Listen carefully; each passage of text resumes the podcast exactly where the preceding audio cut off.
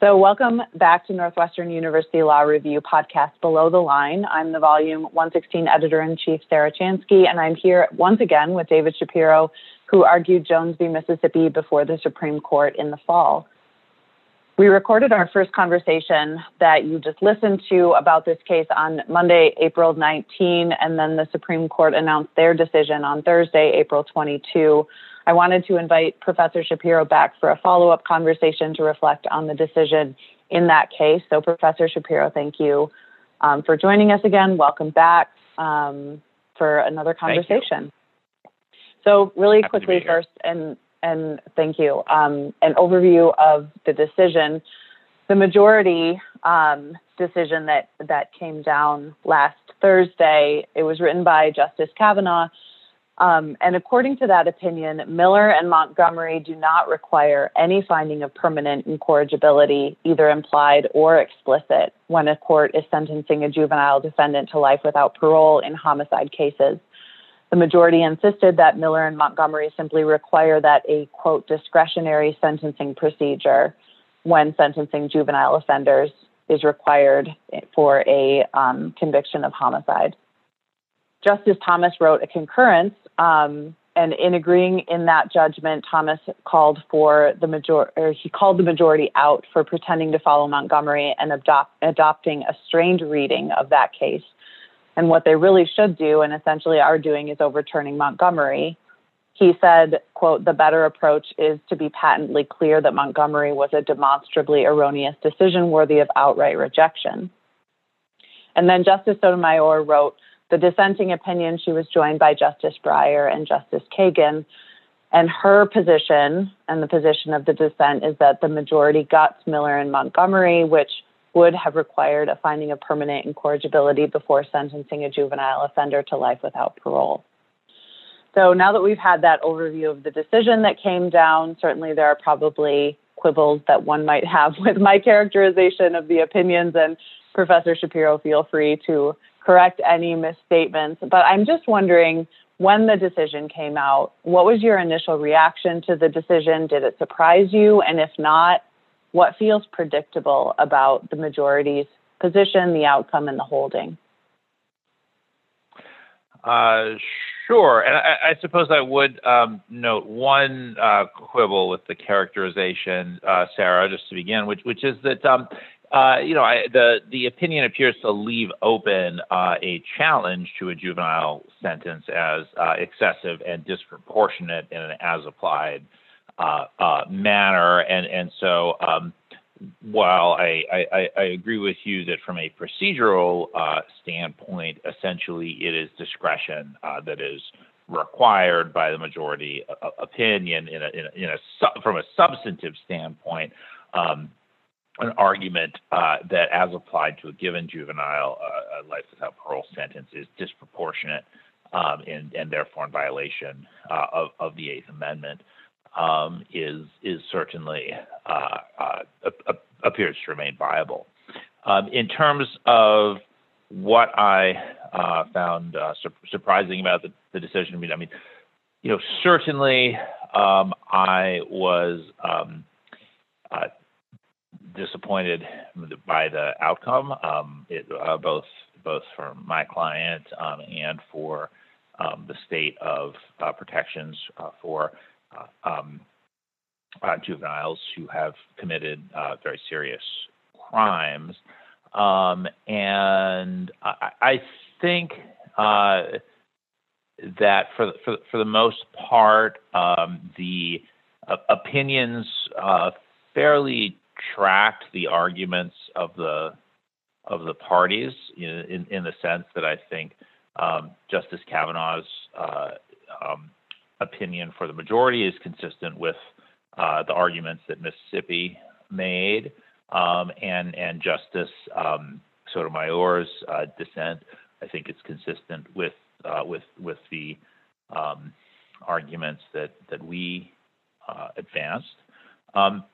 I, I, one thing that I found interesting and surprising um, was that uh, Justice Thomas uh, broke with the majority um, uh, as to the reasoning, and, and, that his concurring um, opinion uh, so uh, clearly called out the majority uh, for kind of departing from um, specifically what Montgomery said. I think Justice Sotomayor and Justice Thomas um, both really agree that the majority opinion um, uh, uh, uh, sort of um, in, in, interprets Montgomery um, in, uh, in, in an inaccurate way, um, and they would, as you say, draw very different conclusions or go in very different directions based on that. Um, but I certainly find it um, interesting and telling, and to a degree surprising, um, that justices who are thought about um, as being so divergent on the ideological spectrum as Justice Sotomayor and Justice Thomas um, have a, uh, a, a, shared uh, uh, gripe uh, about the majority opinion and its treatment of the precedent in Montgomery. Yeah, so that um, I also was really interested in that strange uh, agreement or coming together convergence between the concurrence and the dissent. So why don't we talk about that a little bit more? The the point, at least for the dissenting opinion, that was really honed in on as this is the point where the majority can't possibly be can't possibly argue that they are upholding Montgomery. Um, Montgomery states that Miller's holding, quote, does not leave states free to sentence a child whose crime reflects transient immaturity to life without parole. The majority in Jones even acknowledged this just in a footnote. But how does the majority's holding in Jones interact with that particular prohibition from your perspective? And is is this really just an overturning of Montgomery without acknowledging it, do you think? Well, I, I think that if we take the majority at its word that it is not overturning Montgomery, um, then, well, I, I, I, should be clear. I mean, to, to, begin with, you know, one holding of Montgomery was that the holding of Miller uh, that uh, juveniles who are sentenced to life without parole can't can't be sentenced uh, based on a mandatory scheme. Montgomery holds that retroactive, um, and uh, the opinion in, in Jones, everyone would agree and quite explicitly leaves that holding in Montgomery intact. That juveniles can't be sentenced uh, to uh, life without parole based on a mandatory scheme, and uh, that rule against such mandatory sentences applies both prospectively and retroactively, as Montgomery held. Um, uh, take if we take the the majority uh, at its word that it's not overruling Montgomery um, at all, uh, however, um, then one would have to view um, the statements in Montgomery that uh, only permanently incorrigible juveniles can be sentenced to life without parole as a constitutional matter uh, to be intact. Um, and perhaps even to sort of fill in the question of what makes a sentence um, disproportionate um, for a child for purposes of, of, of the Eighth Amendment. Um, so uh, one could look at it, uh, the decision in Montgomery, either as saying that there's no longer a substantive permanent incorrigibility standard, that there is simply a discretion exercise with some kind of vague sense of proportionality informing it, um, or one could say um, that uh, the purpose of that discretion um, is uh, to to effectuate uh, the permanent incorrigibility rule articulated in Miller and Montgomery, and Jones merely holds uh, that no uh, uh, specific finding or statement um, or procedure other than discretion is necessary to carry out that substantive prohibition. So that assumption, though, seems to require that by giving sentencing judges discretion that they will necessarily consider the defendant's age and the defendant's capacity for rehabilitation. Do you think that that's necessarily true? That simply having discretion means that a sentencing court will automatically consider a defendant's age? As the majority, I think the majority even explicitly said if the judge has discretion to do it, they will do it because a defense attorney will be obligated to raise that in arguments. Yeah, I do disagree with that assumption. Um, I think Brett's case tends to uh, illustrate it on on its own, um, where the judge kind of acknowledged um, in passing that Brett Jones was uh, 15 at the time uh, the crime was committed, but does not really discuss in any way his his capacity for Uh, rehabilitation. So I think there were two parts to your question. You know, One is, is is it automatically true that um, a judge would consider youth? And two, um, is it automatically true that the judge would would consider um, capacity for rehabilitation? I think the answer to both is no, capacity for rehabilitation for the reason I just said. And and and for and and for youth, you know it is possible to uh, draw a judge who simply doesn't uh, uh, care about the fact that the uh, defendant was um, young at the time of of the crime, or even a judge who might view youth as an aggravating factor rather than a mitigating one, with the idea being that this is an even more reprehensible thing to do for a child. Um, so, So I do think that there's a flaw in that assumption. So one thing I want to come back to that we had touched on, I think, in our previous conversation, but stood out to me even more in reading the majority's opinion, was the fact that in oral arguments, you were very careful to be clear that you were not asking the court to require an explicit factual finding on the record of permanent incorrigibility in order to sentence a juvenile to life without parole. And yet, in the majority opinion, they spend the entire first section focusing on why Miller and Montgomery do not require a factual finding on the record, which is something that you were not arguing for. Do you think that they misunderstood you? Or, and I realize, you know, maybe this is not a fair question. I'm asking you to get into the head of the majority opinion writers, but it just was, it was very curious to me that they spent so much time refuting an argument that you had not actually made and that you had explicitly rejected that a factual finding is not necessary um, of permanent incorrigibility. Uh, do you have any thoughts on what's behind the motivation for spending so much ink on that particular argument before moving on to what you, at least from my listening of the oral arguments, what you were really arguing for, which was either an implied or an explicit just statement of recognizing permanent incorrigibility in in the juvenile defendant?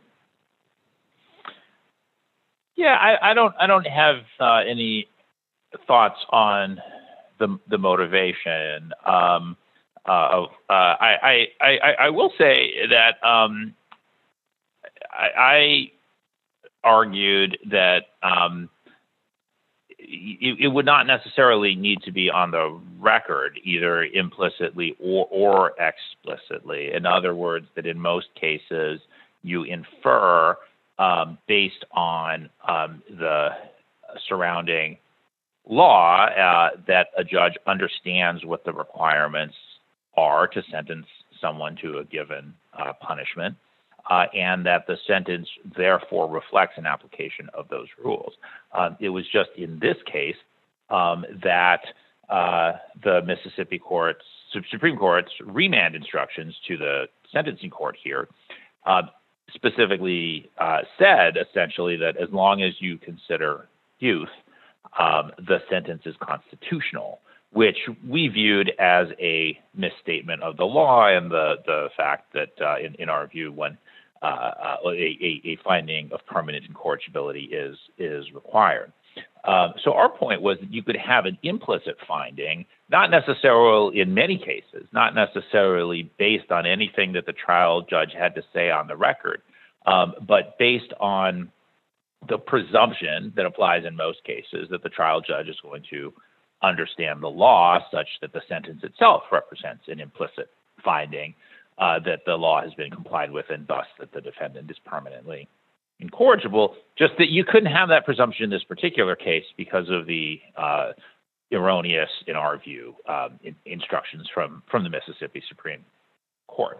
Um, so, um, uh, so, so I, I, guess I would have liked to see that argument addressed um, in in in in the uh, the opinion of the of the court, uh, and and I appreciated uh, that it, that uh, Justice Sotomayor.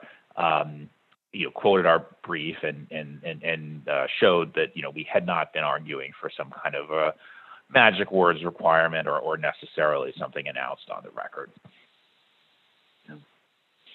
One more question on um, the actual decision itself before we turn to thinking about what does this mean moving forward.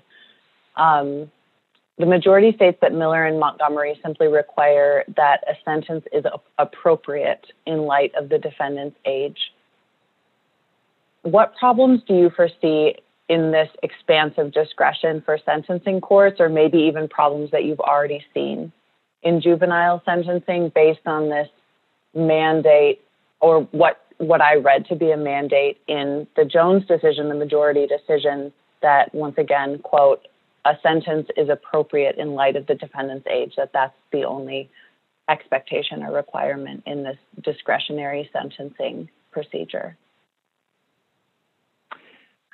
Yeah, I, I think you know one one concern about it is is that uh, one would want uh, sentences to not just reflect the kind of individual predilections of a, of a particular judge, um, but to have a consistency that reflects uh, a rule that applies uh, across the the board, so that it's not so much a, a, kind of luck of the draw question as to how um, one judge versus another judge uh, might exercise their their discretion, um, and you know certainly having um, a system in in in place where um, like people and like uh, uh, actions are, are punished in similar ways um, is appropriate, is, is, is helpful, is to the uh, to fairness, to the rule of law,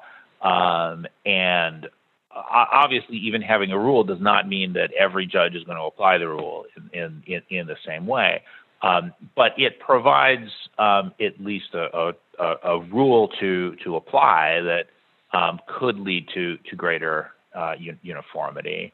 Um, Justice Sotomayor points out uh, in her dissent uh, that there is wide racial disparity, for instance, in the imposition of life without parole.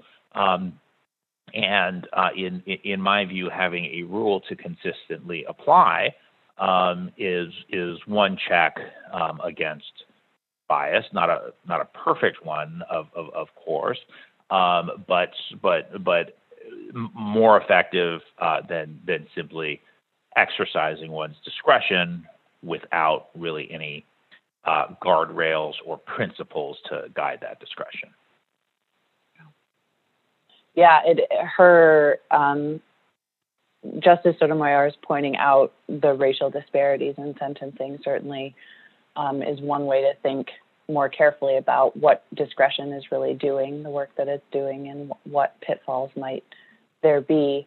Um, on that note, thinking about what this means going forward, what it, what do you think this court the this decision means for prisoners across the country that have been condemned to die in prison for things that happened while they were still children? What's the what is the sense among advocates and also those who are living under um, death sentences or sentences of, of dying in prison for their prospects of ever having their stories heard before parole boards, opportunities to demonstrate rehabilitation? Uh, well, I, I, think that it suggests, in, in, in, terms of where the Supreme Court is, that Montgomery was probably the the high watermark um, of Supreme Court jurisprudence on uh, juvenile life without parole. Um, I think that it is difficult to read the Jones uh, opinion and conclude uh, that there would be a working majority um, for uh, further protections that have already been uh, announced uh, as a matter of federal constitutional law um, from, from, the Supreme Court. and I think the effect that that has um, is to put um, you know new focus on uh, state legislatures and state courts, um, state legislatures uh, to limit or abolish juvenile life without parole as, as a policy matter, uh, state courts to um, uh, to uh, impose limitations either procedurally or substantively um, on um, uh, on juvenile juvenile sentence consistent with state procedural law and state constitutional law, obviously uh, both of which uh, are are uh, a matter of, of state law for decision by state supreme courts. Yeah, and that leads really nicely into what was going to be my next question for you. I'm assuming that you did not read this decision and just immediately decide that the fight was no longer worth fighting, things are over, um, this court is no longer persuadable. So you discussed or you mentioned focusing on state legislatures, state constitutional protections, what can be done at the state level. Um, is that the the next frontier? Is just this focus on local rather than federal, or are there is there a frontier for for civil rights progress at the federal level, but maybe making an argument in a different way or um, through a different avenue than the federal courts? Um, yeah, uh, well, so that that's a sort of uh, it, it's a broad question, kind of you know depending on you know what is the the nature of the particular civil right and the and, and the particular case. Um, uh, I I, I, do think that as a general matter, federal courts um, have become uh, substantially uh, and increasingly more hostile to federal civil rights claims um, and, well, to civil rights claims generally. Um, and uh, that uh, it places a um, renewed emphasis on um, state courts as guardians of, you know, one's civil rights um, uh, in, in, in the criminal justice system um, in, in, in particular. Um, in terms of different arguments or, or approaches, um, uh, I mean, I, I think that, um, you know, well, actually, I'll, I'll leave it at that. I'll leave it at that. Sorry. yeah. Yeah, federal courts have, have been rather discouraging recently, especially thinking about you know, this wasn't even a 5 4 decision coming down from the Supreme Court. And so that the, the 6 3 outcome feels even more discouraging as, um, you know, how do you how do you chip away at that if you have to if you have to convince two justices and not just one to switch sides? Um, I'd like to end our conversation by shifting back to this idea of permanent incorrigibility capacity for rehabilitation. Justice Alito, during oral arguments, asked whether permanent incorrigibility or capacity for rehabilitation was a scientific, a legal, or a moral inquiry. How do you think the courts should approach that question? Let's say in a world where permanent incorrigibility was a thing that sentencing courts had to consider. Maybe at the state level, they've they've mandated this as part of their sentencing for, for juvenile defendants. Is that a legal question, or are there inherently scientific and moral um, complications wrapped up in that question? Well, I, I, I do think that it is a question that science uh, can can speak to. Um, I, I, I, I, in terms of you know whether it is sort of a, a moral inquiry or is one of the questions that oral argument um, you know suggested even a, even a kind of a, a theological one. To, to me, I think that's just a, a difference of sometimes you know the same words are used to refer to different things. Um, I don't I don't think that anyone was you know suggesting at any uh, uh, that any of the state courts that have implemented a permanent incorrigibility rule have have been undertaking a theological inquiry into um, the the kind of the state of one's soul and where it was headed um, in the afterlife, say, um, so, so much as uh, undertaking an inquiry into rehabilitation. Um, and that was our view of what um, permanent incorrigibility meant. In other words, uh, is it uh, essentially impossible that you could be rehabilitated? Which is the sort of inquiry um, that courts actually make rather regularly, you know, informed by expert and, and scientific opinion and, and a range of, of evidence. Uh, for example, there was one case where uh, a Pennsylvania court found someone permanently incorrigible in part because their uh, record in prison included being the leader of a white supremacist gang.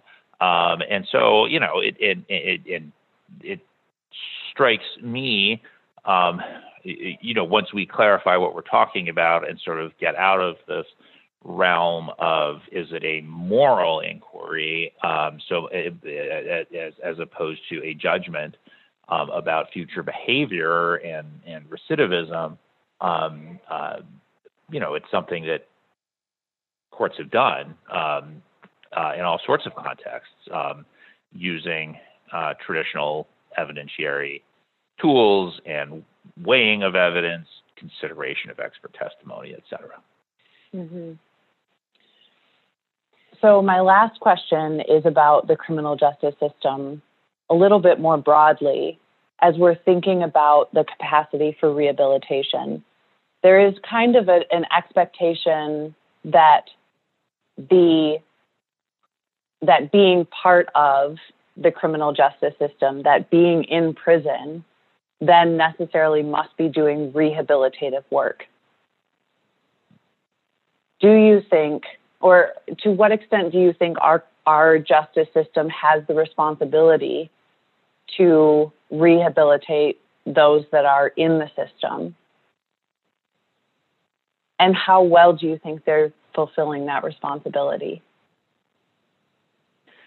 Um, well, I think it's foolish not to try to rehabilitate people. I mean, right, the vast majority of, of, of people who are in prison um, are going to not be in prison uh, for forever. And so, um, if if the society doesn't try to rehabilitate people, uh, ultimately it it pays uh, the the cost directly. So I, I you know I, I, view that as a um, pretty straightforward question. It, it it you know rehabilitation is beneficial to everyone. It's it's beneficial to the uh, uh, the person who's been convicted, and uh, it's necessary to promote um, safety and you know uh, compliance with law in in in, in society. Um, and I'm so sorry. I, I, think I forgot the the other part of your question, Sarah. Yeah, the second part of my question, maybe maybe you don't feel qualified to answer this question. Um, certainly, it's it's not an easy one. How well do you think our system does at that practice of rehabilitating because it strikes me as rather contradictory to tell people if you show that you're rehabilitated, you can, you know, apply for parole and get out. But if the system itself is not facilitating rehabilitation or even actively preventing rehabilitation, it's sort of a pretty vicious cycle that we're putting people into. So, my question was do you think the system is set up in such a way that it can rehabilitate those that are in the system? I, I don't think it's effective uh, as, as, as a means of of rehabilitation. Um, you know, I, I don't I don't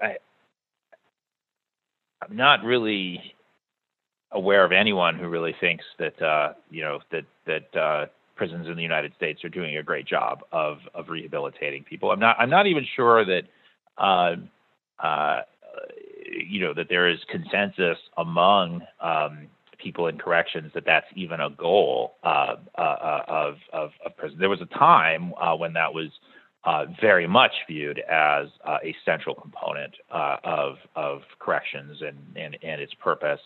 Um, but over time, incapacitation in the sense of being unable to commit crimes while incarcerated, retribution and deterrence, um, I, I think have gained ground at the expense of rehabilitation when it comes to correctional thinking and and philosophy. Um, and, and, um, and, and, I think you know that is reflected in um, cuts made in educational programming, um, in you know all, all in, in, all sorts of things that could help uh, prisoners potentially um, rehabilitate, to build the skills um, while incarcerated that um, could lead uh, to to employment um, upon uh, upon release, um, and that with uh, with the United States, uh, you know, locking up as many people as it does, um, it just becomes very difficult to manage prison uh, in a way that provides people with uh, opportunities uh, to, to, to rehabilitate um, uh, um, while maintaining this necessity of essentially being kind of a warehouse given the, the numbers of people who are sent into incarceration. Um, and, and, and so uh, ultimately, I think that rehabilitation and uh, reductions in incarceration are, are closely linked, um, and that um, you know, and, and that that rehabilitation uh, in the current system um, is, is, kind. Of, you could be viewed as slapping a band-aid uh, on on a problem that can really be dealt with uh, more effectively, or can't even really begun to to be addressed in a meaningful way um, until there's a substantial reduction in the number of people who are incarcerated. It does seem like a really frustrating and intractable problem. And yet, maybe the hopeful thing in all of this is recognizing that despite all of those flaws in the system, there are so many people like your client, Brett Jones, who have actually demonstrated a capacity for and progress towards rehabilitation despite all of those things in the system that seem to be working against them. Whatever the path from here might be for Brett Jones, we're certainly hopeful that there will be a path, that this is not the end of his story and of his case. Um, thank you so much for joining me, Professor Shapiro. Thank you, listeners, for joining us, Northwestern University Law Review's podcast, Below the Line for my conversation with David Shapiro, who argued Jones v. Mississippi before the Supreme Court in the fall. Once again, Professor Shapiro, good luck as you continue to fight the fight despite this heartbreaking setback. Thanks for joining us. Thanks so much, Sarah.